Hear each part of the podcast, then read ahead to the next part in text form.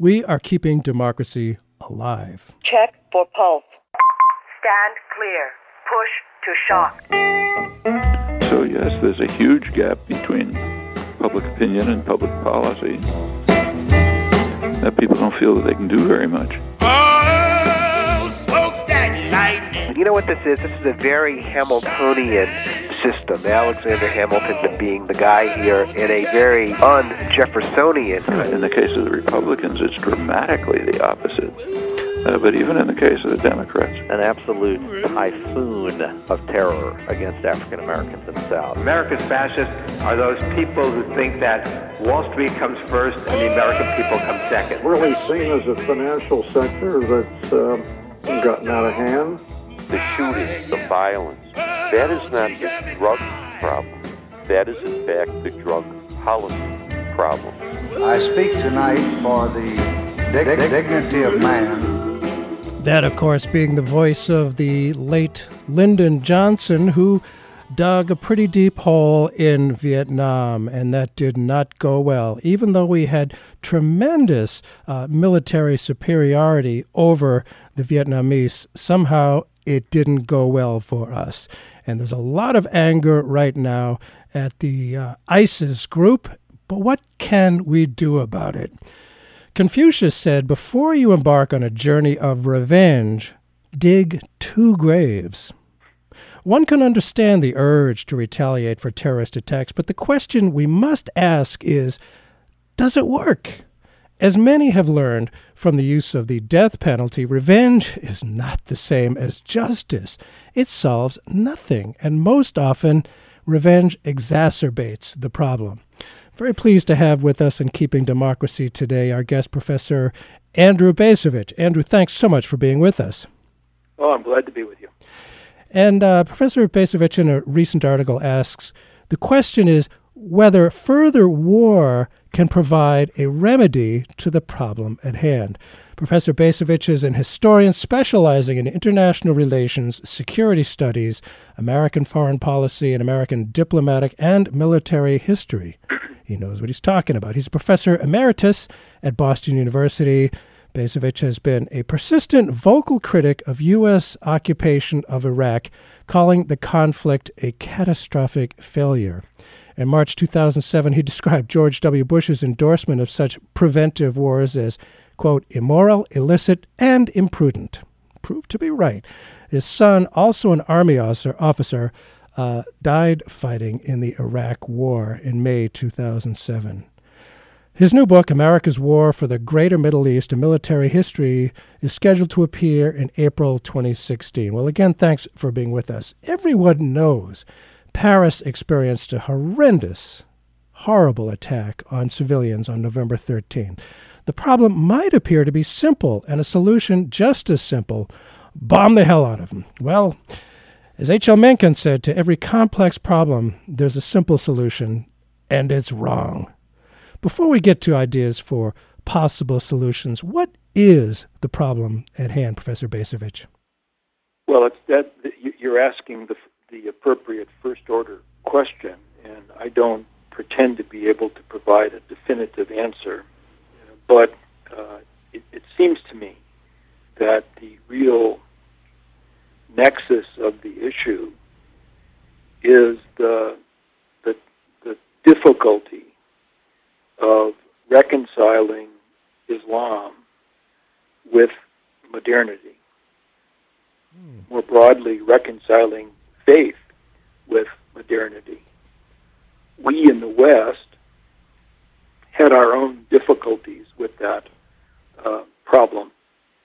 Uh, the, the resolution that we reached, whether or not it was a good resolution, was in essence to marginalize religion so that individuals may still choose to believe, choose to uh, to worship a God, but as a practical matter, we've uh, placed God on the margins of the way we govern our lives. Yes. It was a difficult process. Uh, it's a process that may not satisfy all believers in the West today, but it did enable us, I think, to move beyond religion as a uh, source of, of, of, of, of conflict. Well, the sense is that that hasn't happened in Islam, and my further sense is that given the the way that Muslims, the way that, that religiosity permeates politics in the in much of the Islamic world, that that process of reconciliation is particularly difficult there. But isn't it true that most Muslims have, to a large extent, uh, uh, synthesized modernity with religiosity, and that the ISIS fighters are really outliers when it comes to to people of the Muslim faith, and it also seems to me that if that it would be tremendously beneficial to recruiting for ISIS were the West to make war on all of Islam, as some people like uh, uh, Donald Trump and others uh, w- would have it. Wouldn't that play right into their hands? It certainly would. That said, I'm not sure I fully agree with you uh, about the, the the extent of the reconciliation. It certainly, I certainly would agree that. Uh, I mean, first of all, is, Islam, like Christianity, like Judaism, uh, is a, a faith in which uh, a range of views uh, exists. That said, there are very considerable populations in the Islamic world where resistance to modernity is uh, pretty evident. Now, right. to your point, uh, the number of, of, of Muslims who, in the course of who, who, who, who, who for whom that resistance uh, must take a violent form, mm-hmm. with violence directed in many respects against their fellow Muslims, but also in some cases against the West, the number of people who, who, who take up arms uh, is relatively small. And, and in, in that regard, your point that uh, anybody proposing to wage war on uh, Islam itself uh, is uh, wrongheaded and, and is proposing something that is deeply counterproductive. Yeah, certainly we would need to, uh, as Confucius suggested, dig two graves. If you just tuned in to Keeping Democracy Alive on this uh, half of the uh, show, we're talking with Professor Andrew Bacevich about uh, what can realistically be done uh, about ISIS. And as you put it, Professor Bacevich, quote, in this conflict, the West generally appears to enjoy the advantage of a clear-cut military superiority. I'm old enough to remember the same status being the case with a little and militarily weak country called Vietnam. We had enormous military superiority, and we lost that war. Today, the West, US, France, and England have unquestioned military superiority over the Islamic State. We could certainly flatten the entire region and make it radioactive for now until eternity. Is that enough to beat them? Is that at all realistic? Well, obviously it's not. Uh, I mean, it, it, it's pretty clear in the wars that we initiated in the wake of 9 11 mm-hmm. that the presence of U.S. forces in places like in Iraq, Iraq and Afghanistan, even if those forces were in all respects better armed than their adversaries, that the presence itself uh, served as an incitement to uh, resistance.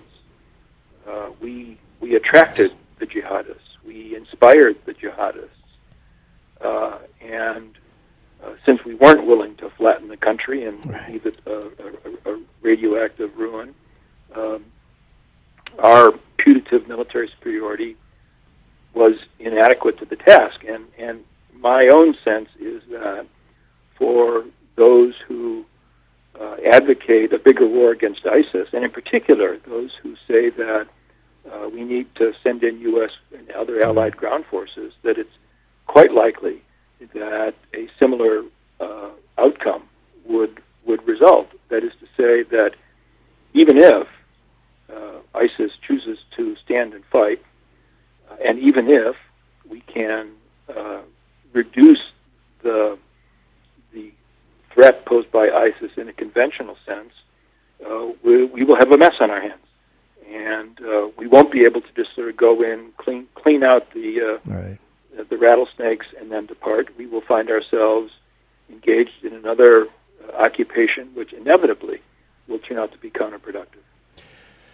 And it, it seems to me, anyway, perhaps you have, I mean, being a historian, may have a different uh, approach to this, but I'll put it out there anyway. It seems to me that we in the West have certain senses of history, certain understandings of history, and it appears that the Muslim world has a, a different sense of history and the impact on the realities to, of today. For example, to us, the Crusades are long forgotten, uh, occurring thousand years ago, and World War One with the drawing of the Sykes-Picot line arbitrarily across the Middle East by the victors in the First World War, uh, as as the West's will was imposed on the Middle East. I i how do these seemingly arcane events affect that part of the world today? And I, I think that shows a very significant cultural difference. I mean, the idea of, of nations, of states, and as you describe, uh, religiosity in their world. So, so how do these seemingly arcane events, the Crusades and the First World War, affect that part of the world today and what is being done to the West? Well, I think for any people, uh, an, an, an interpretation of history informs their understanding of the of the present, uh, informs their understanding of, who they are, of what they stand for, of what they stand against. And I think it's quite common for peoples, therefore, to remember selectively. Uh, they they they tend to remember uh, old grievances that may not have been uh, satisfactorily addressed, or they may choose to remember uh, uh, the moments of, of triumph and vindication.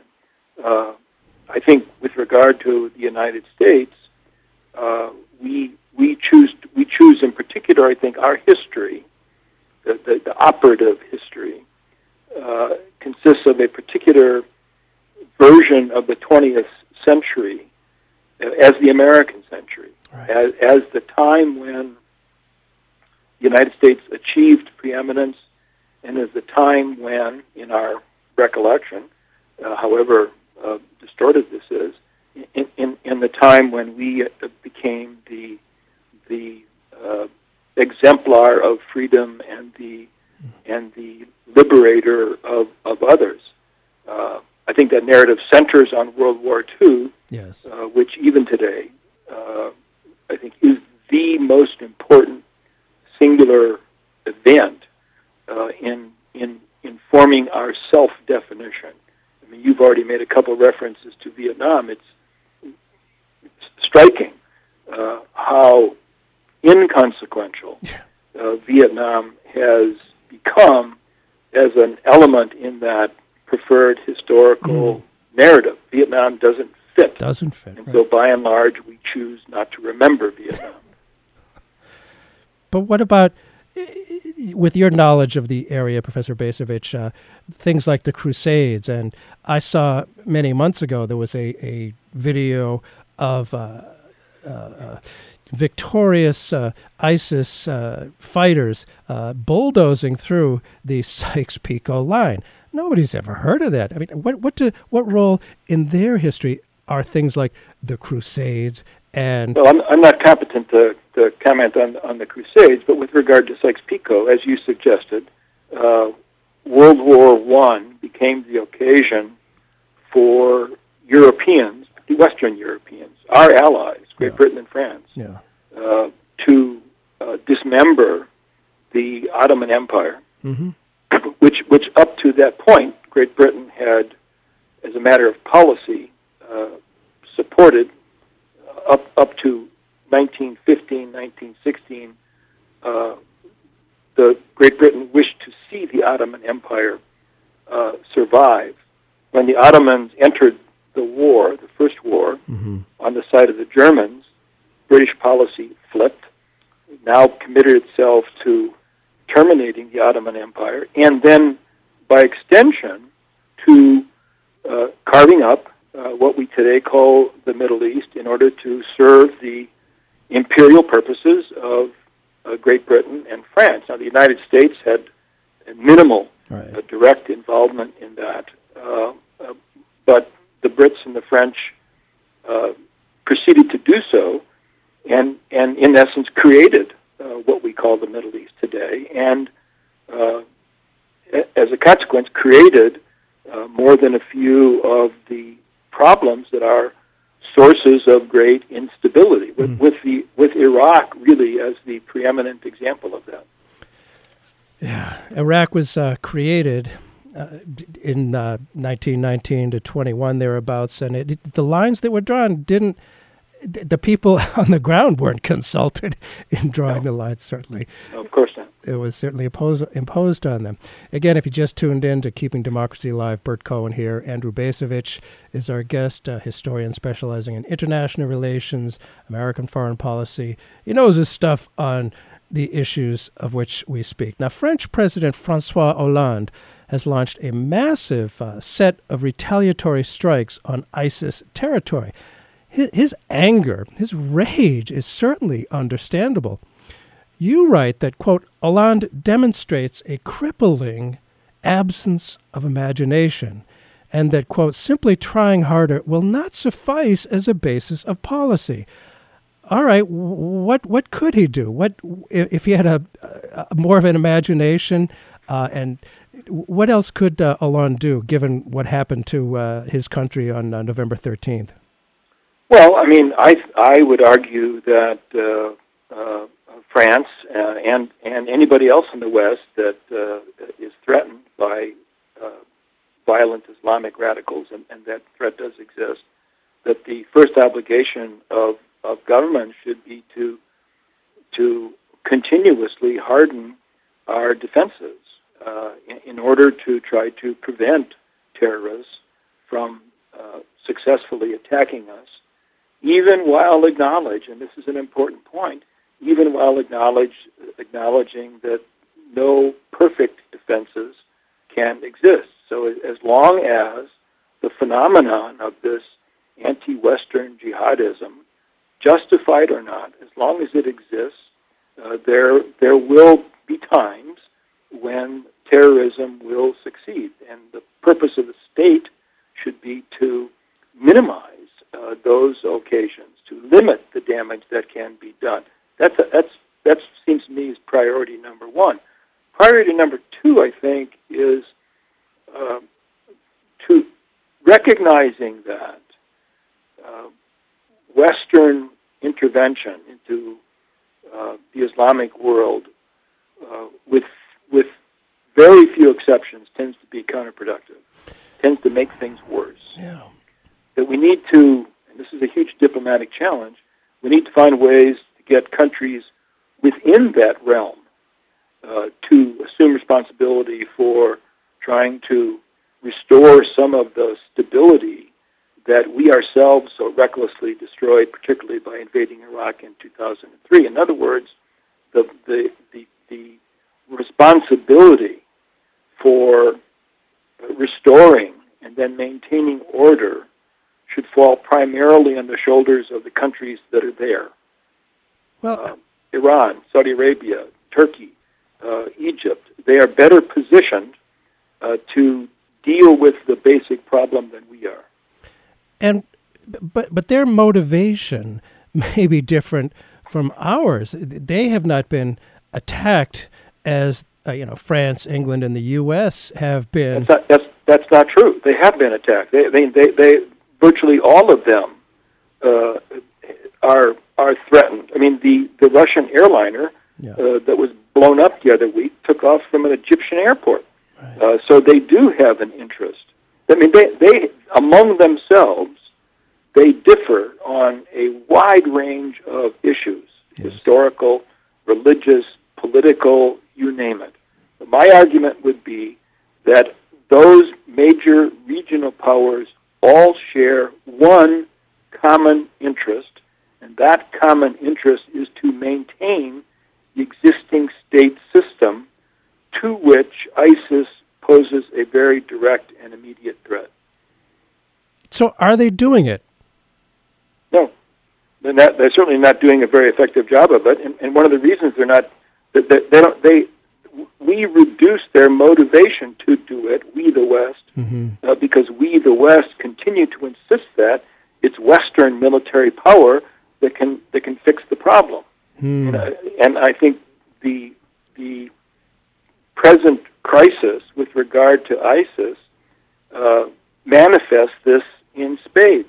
ISIS poses a big problem, but why should the regional powers uh, take on the very difficult task of setting aside their other differences in order to collaborate against ISIS when we've got the Americans bombing ISIS, we've got the British Prime Minister and the French President calling for war against ISIS.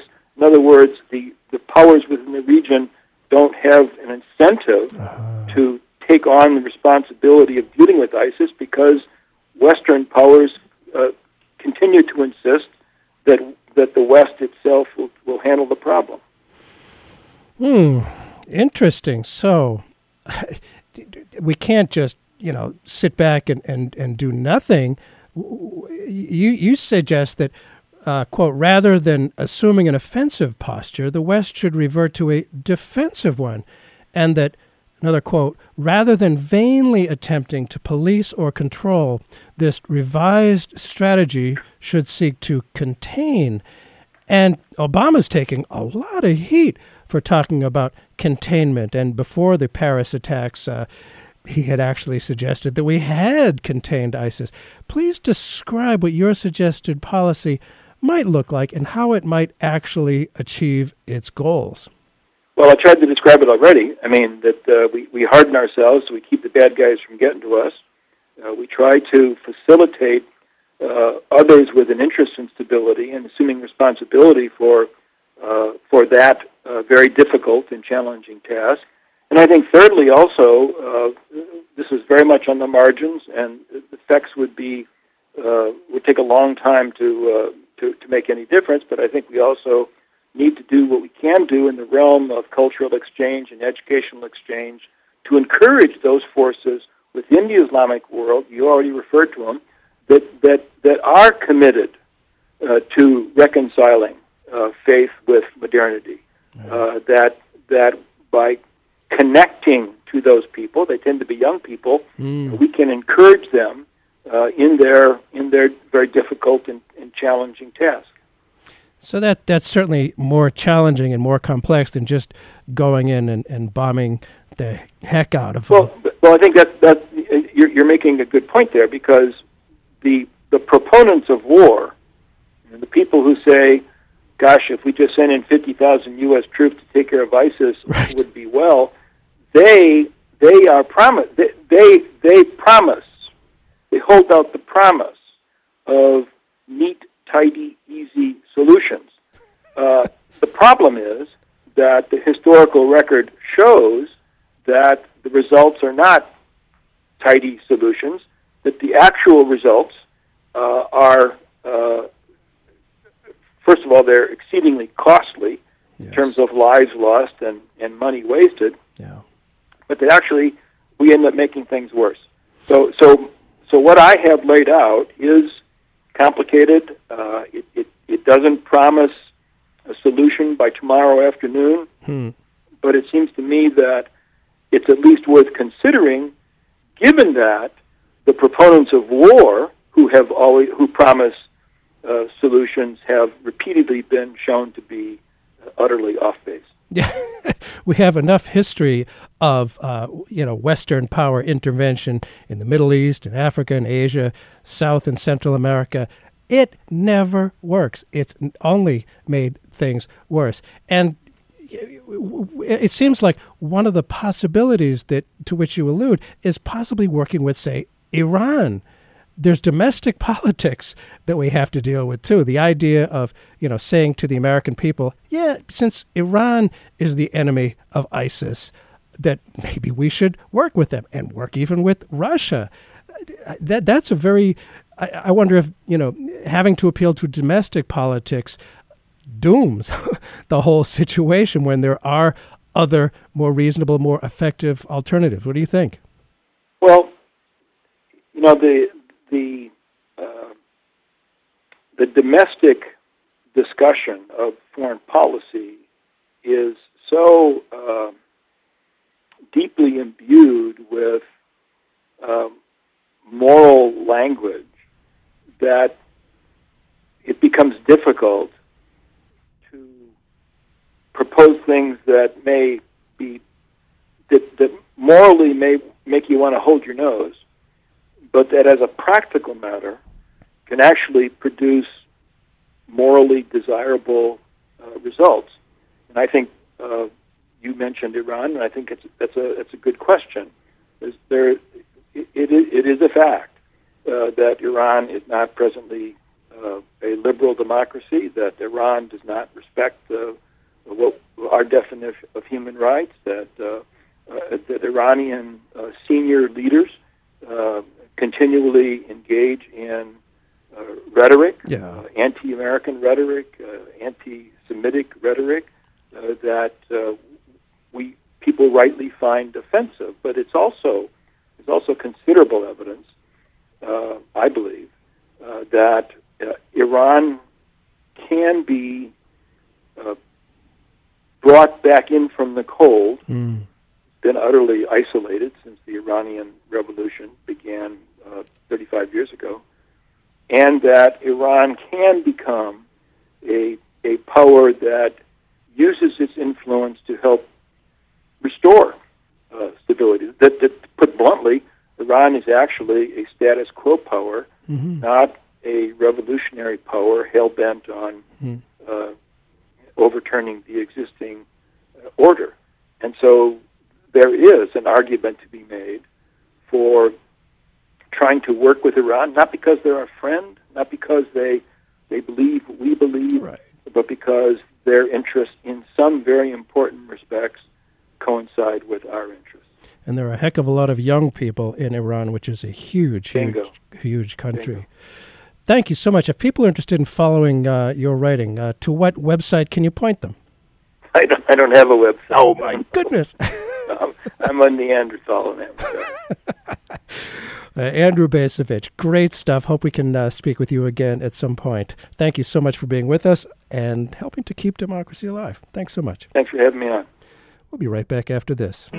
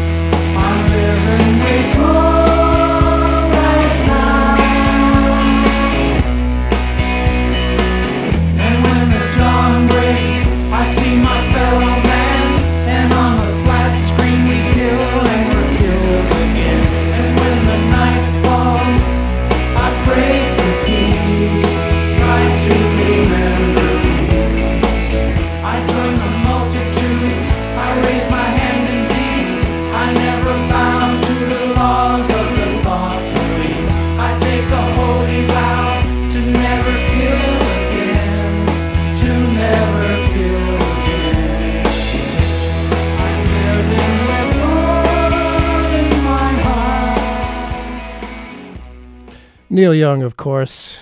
Great sentiment. We're going to switch topics rather dramatically now. When you turn on your TV of late, what advertising dominates the airtime? it used to be the case that, you know, it's just cars, appliances, and cleaning products used to own the public airwaves. For most of my life, direct to consumer advertising for prescription drugs was prohibited. You couldn't do it. Now, those ads urging viewers to push their doctors to prescribe this or that specific non generic medication. That dominates TV advertising. I, for one, maybe I'm old fashioned. I think it's just wrong. And frankly, I think it's kind of immoral. On this part of keeping democracy alive, we'll, we'll ask these questions How did this happen? Why did it happen? And, and, and what's so bad about this sort of advertising? And is there any prospect for change of taking these drug pushers off the air?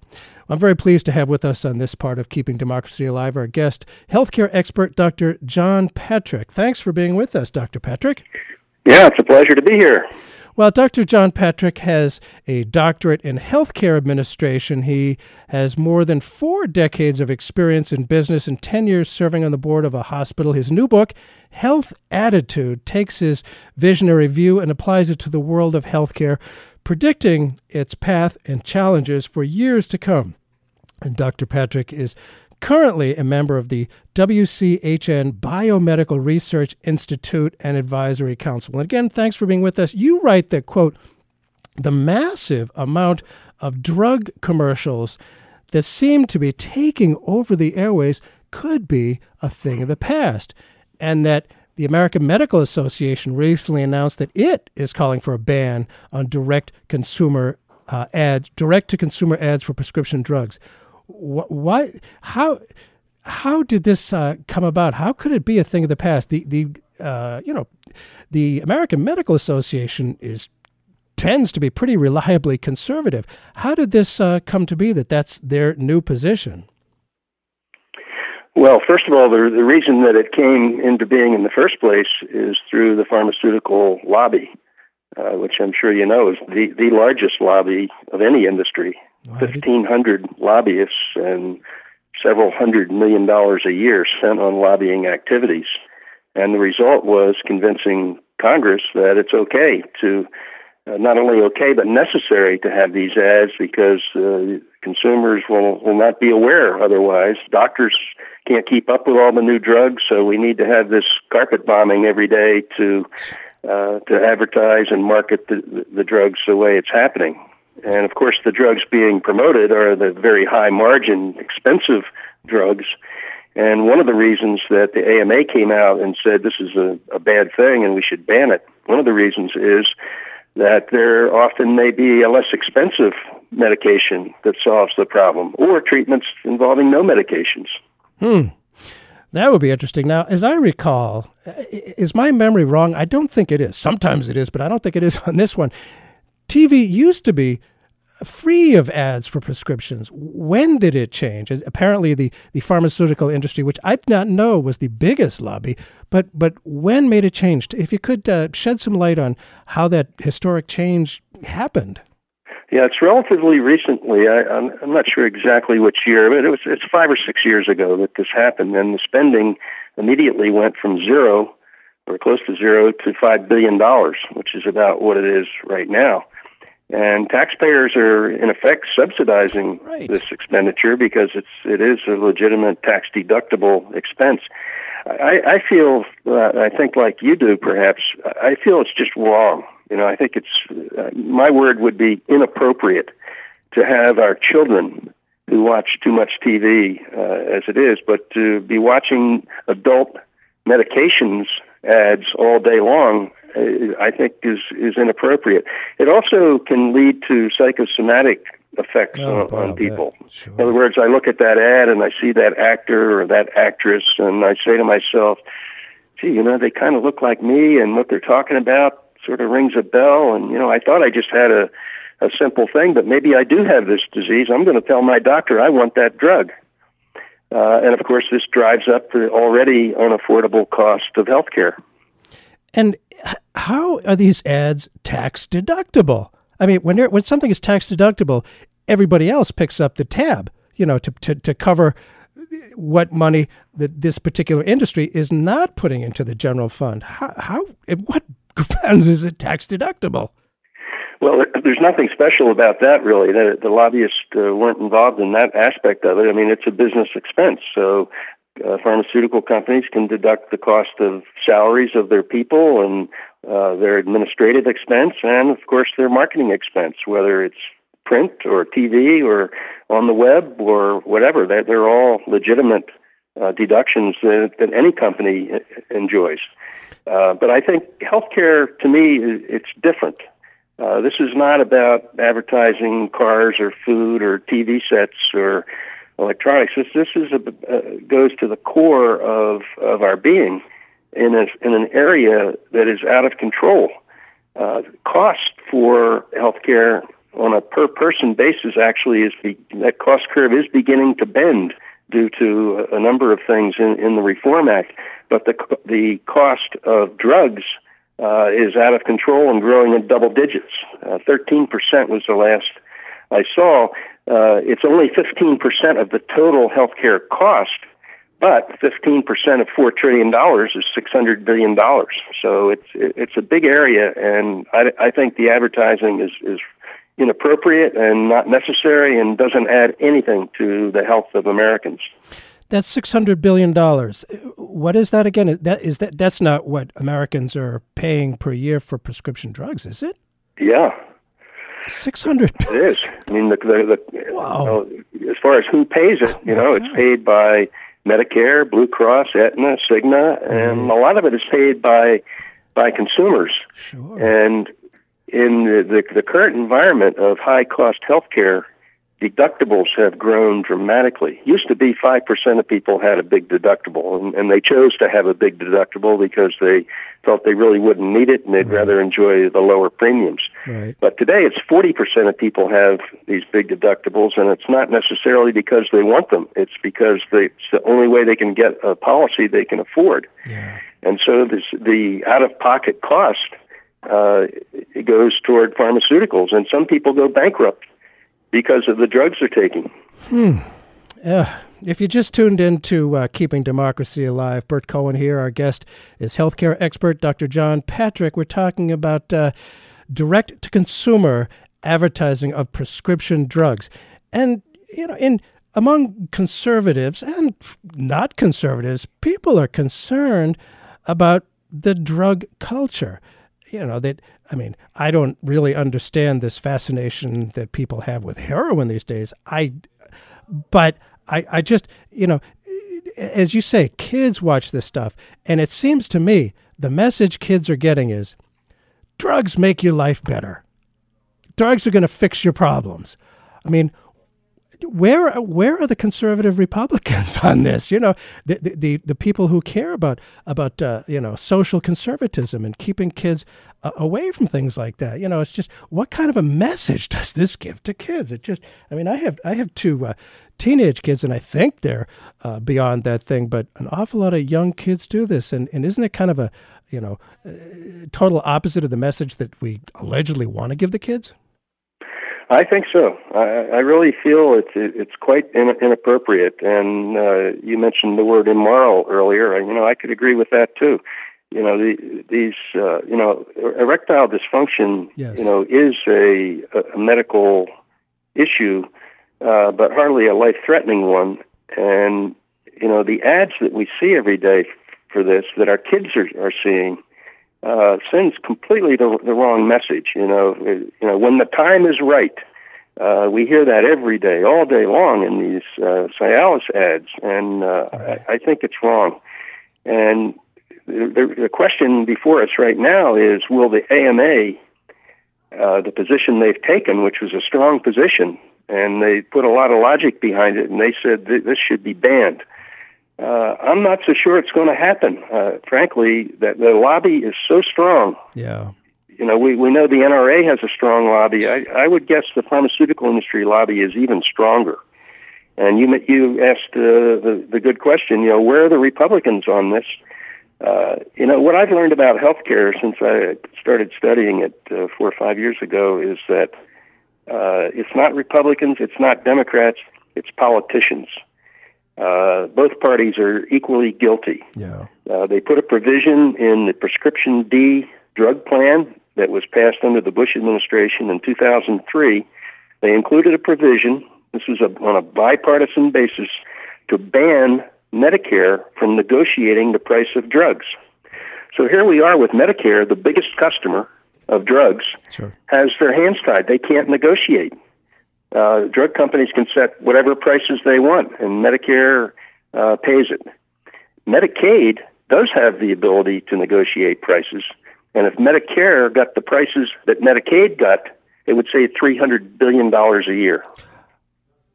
Uh, you can't hear my jaw drop, but it did. yeah, it, it, it's mind-boggling. It, it, it's we should be outraged uh, by this.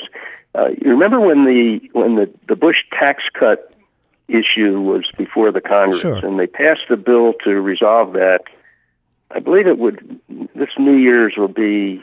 Is it either two years or three years when that was passed? And in that bill was inserted a provision by Max Baucus and Orrin Hatch, a Republican and a Democrat. Mm-hmm. In that bill was inserted a, a provision that gave one company, Amgen, a $400 million benefit to exclude them from regulation of kidney dialysis drugs that Medicare was about to implement. Why? I mean, that's what Congress is doing for us. They are not looking out for us. They're looking out for the pharmaceutical industry. That is just, it's amazing how blatant it is. Right. These these ads on on TV, I mean and uh, you're right. I- You know, I, I hadn't really thought about the ads for Cialis and the, you know, when the moment is right. I, I have two teenage daughters. I'm trying to tell them, you know, cool it, be reasonable. You know, wait till your heart is there before you throw your body at something. You know, and here's the opposite message coming across, and I'm subsidizing it. Ah, it's it's amazing to me. So, how much money are the drug companies spending on these TV ads? Any clue? Yeah, it's about $5 billion per year. Five billion dollars a year. Yeah, it used to be zero. You know, the other interesting thing about this, Burt, is if you look at the healthcare around the world, uh, as I'm sure you know, we, we spend twice as much, between 50 and 50 percent and 100 percent more than per person than other developed countries. And it's not because we get twice as good a health care. I mean, Germany, Norway, South Korea, France, Switzerland, they have great health care, Hmm. excellent outcomes. Their life expectancy is much better than American life expectancy. None of those countries allow advertising of, of drugs directly to consumers. The only other country that does is New Zealand. Uh, I just put them aside, and I don't know why they're why they allowed it. But all the other Western Europe and Canada uh, countries, uh, again with great health care, they they don't even consider it uh, to be allowed. And what is it simply because they don't have the same uh, pharmaceutical lobby there? I guess that would be the answer. Uh, well, yeah, they, they they don't, and they just take a stronger position on on certain issues, and they say we're not going to allow that. By the way, they benefit uh, from the situation we have. The the drugs in Europe are thirty to sixty percent cheaper than in America for exactly the same drugs. I'm not talking about counterfeit drugs or generic versus brand name. I mean, for exactly the same drugs, they pay uh, a much less than we do, and the reason is because uh, we're the suckers. You know, we tied Medicare's hands and said they can't negotiate, so Americans are in effect subsidizing wealthy European countries. It's so complex. It's amazing how. Yeah. But but you know who's benefiting is not complex, and who's paying for it again is not particularly uh, complex. D- do these ads lead to? I can imagine they do unnecessary prescriptions with non-medical people, people who'd have no idea what they're doing, demanding this or that drug. What, what does that not lead to? Uh, unnecessary prescriptions and increasing the demand. Of course, increases the prices. I assume. Uh, there's no question about it. Mean, and that was the primary reason the AMA came out with their proclamation to say that these ads should be banned. They they cause artificial demand. Uh, they feature, of course, the most expensive solution to a Of healthcare course. problem. Of course. And this carpet bombing that, that we're enduring r- right now, it, you know, it's inappropriate in so many ways. I mean, I don't know how many people in the world or in America have toenail fungus, but right. we're, we're watching that ad whether we have it or not. Now, some people say, well, yeah, but they can advertise on the internet. That's true, and I'm fine with that Yeah, because I that's different. What, I look at what I choose to look at Right. on the internet. Yes. Uh, on TV, if I'm watching the the stock market, you know, I can cannot avoid seeing these ads. I can turn the mute button on, which I do, uh, but they're there, and our kids are seeing them, and I don't know what our kids think about it. Um, Yeah. I, I think it's just it's just wrong. It does seem about this in, in my book, Health Attitude, back uh, quite some time ago, March, and I took a, a strong position on this. I, I'm not generally in favor of government regulations of, of things. I, I think in some instances we have too much government, but uh, this is an area I think is is different and really demands uh, action, and we should all be talking to our congressmen about it. Well, and it's true. I believe the founders of this country talked about the common good. We have to have the common good. There's a reason we have a government. And one of my favorite presidents, he had his faults, but Franklin Roosevelt, you know, talked about uh, we have to make sure that greed and, you know, strictly, you know, unbridled free market cannot hurt the common good. And I think one could say that it has hurt the common good. And every now and then, we got to have some checks on it. I mean, you know, when I was a kid, it seemed that uh, on, on Saturday morning TV, there wouldn't be, you know, advertising to kids quite so directly because it seemed that without government regulation, you know, the parents, uh, the people of these toy companies and cereal companies had some sense of decency. They were parents as well. But now, it just seems completely out of control. We, we know they spend a great deal of money uh, selling these drugs and pushing these drugs like toenail fungus and things like that. What about research and development dollars? I mean, I, I, I, research and development is a fabulous thing. I mean, it saves a lot of lives. Uh, Does this? How does this spending on TV ads compare to, to R and D dollars? Well, it's actually uh, it, it exceeds R and D dollars, not, not just the TV ads, but the total cost of marketing of drugs, which would include TV advertising, radio advertising, web advertising, marketing programs, samples, Yeah. programs that they have out in, in the field with, with their reps. The total amount that they spend for uh, marketing uh, exceeds what they spend on research. I find that disturbing. and uh, I, I I think that's that's not good uh, for sure. I, you know, I don't think uh, companies should be regulated to the extent of well, here's how much you should spend on this and how much you should spend on that. But I think we need more competition. Hmm. That's an interesting idea. And and generic drugs are kind of a competition. So ideal. I- wonder. I mean, I can't help but think that the pharmaceuticals will fight tooth and nail to keep these ads on TV and to. Oh yeah, they will. I wish I could be more optimistic that Congress would step up to the plate on this, but I don't think they will. It's, it's just like what we've seen with the NRA. Yeah. Yeah, even though the people with regard to gun safety, I mean, that's a health issue, it seems to me. My goodness, it's causing tremendous deaths. And most of the people are in favor of, you know, having more gun safety, but yet the power of the NRA and the, the power of the, the pharmaceuticals. Uh, it, so, you know, they're investing a lot of money in consumer advertising. What about what they spend? You talked about samples promoting prescription drugs to physicians. I don't go to physicians that often, but it seems whenever I do, there's pretty much always a uh, a drug company representative in there with uh, baskets full of goodies for the uh, physicians.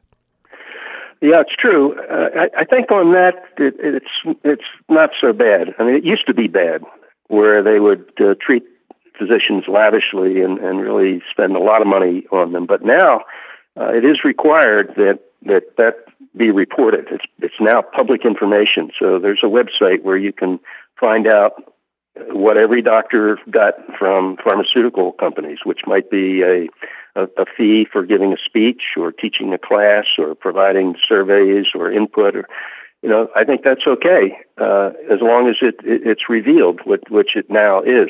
And doctors do find it useful uh, to talk to these drug reps about medications and what Yeah, studies have been done and the efficacy of the drugs and, and so on. So I don't think that's such, Uh-huh. a, such a big problem. But the TV advertising, yeah, uh, we don't. That doesn't add to American health.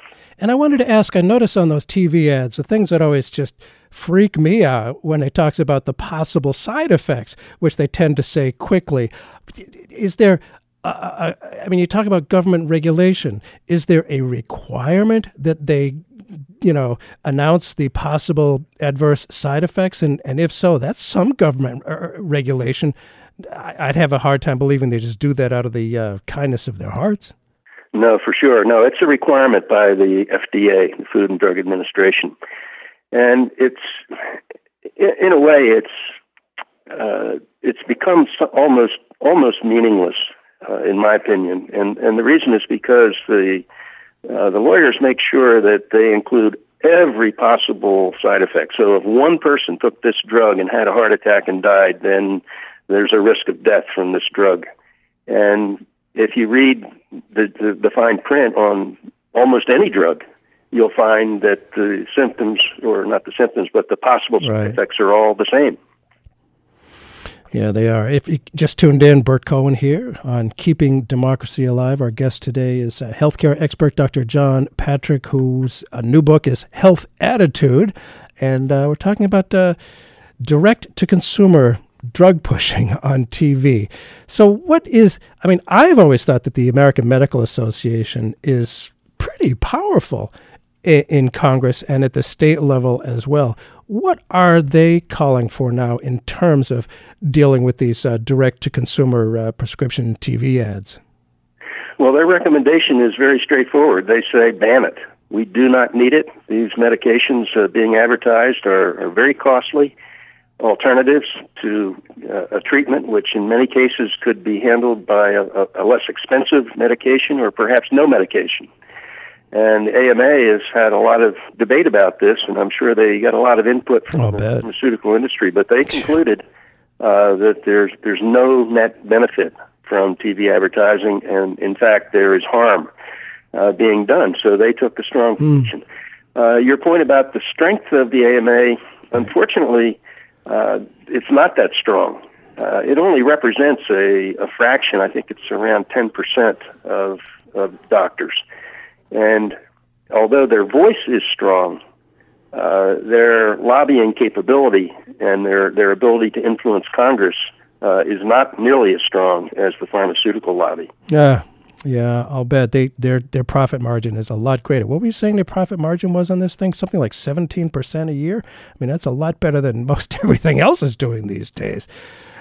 Yeah, no, they, you know, uh, in, my book, I, I wrote about this, and I tried to be balanced. And uh, in fact, the whole book is, I would say, hopefully, I, I tried to make it politically neutral. Uh-huh. Uh, with regard to the drug companies, you know, we our life expectancy is not as good as other countries, Hmm. uh, but it's a lot better than it used to be. And the reason it's so much better is because of breakthrough drugs. Absolutely. And a lot of people today, uh, myself included, are have no limitations and can exercise all all they want, even though they have at, uh, arthritis, because there are some really miracle drugs that uh, don't completely cure it, but but enable us to Sure. do the things we want to do. So, so the investment that the pharmaceutical companies make in these drugs is enormous. Yes. The cost to bring a drug to market is enormous. Oh, it's huge. And many of the drugs don't make it to market, and they have to write off billions of dollars. Yeah. They need to be profitable. Yes. And I argued in my book that they need actually to be above average profitable. But right now, they're off the charts. they're they're doing incredibly well, and they have a free hand at setting their prices. So I think it's time uh, that some action be taken. And step one is really easy: ban the ads on TV. And I will tell you, uh, some of my uh, friends to the left uh, don't agree with me on pharmaceutical companies, but they saved my life, quite frankly. And you know, I, I, I'm very, very pleased with that. It's a good thing that they do research and development, and it, you know, there is that profit motive there. It's not a bad thing. What, Right. what can people do? I like to, you know, in this show, try to enable people with, uh, you know, things that they can do. Is there a number on a specific bill, or how can people find out more about this and what we can do on this? Well, right now there is no bill that, that I'm aware of uh, to to deal with this. This recommendation by the AMA just came out. I think it was on, uh, I believe it was on Friday, and so the next step is, you know, will politicians listen to this, and will someone bring forward a bill uh, to ban the advertising, uh, the TV advertising of these drugs? Uh, I hope so. Uh, we should talk to our, our congressmen and tell them we, you know, we've had it with these ads. You know, they've they've reached the point where it's it's not one a day. You know, it's twelve to fifteen a day, yeah.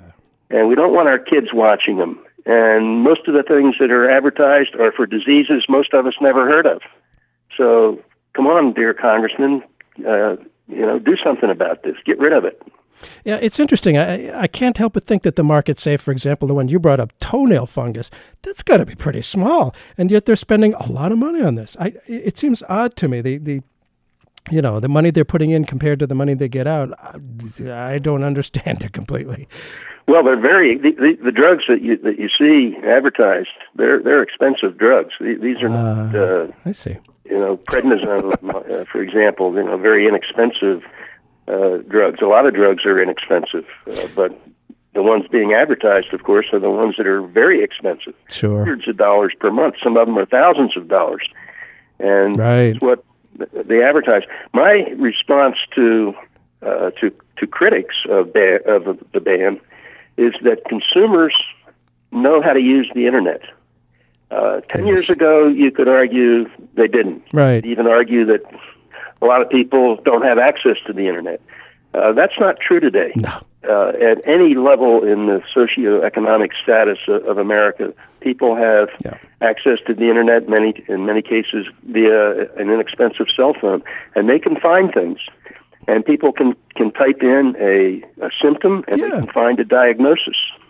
And uh, we're not talking about from drug companies. We're talking about from Mayo Clinic and from the Cleveland Clinic and from WebMD. Oh, absolutely. And there's many very good sites to get the information.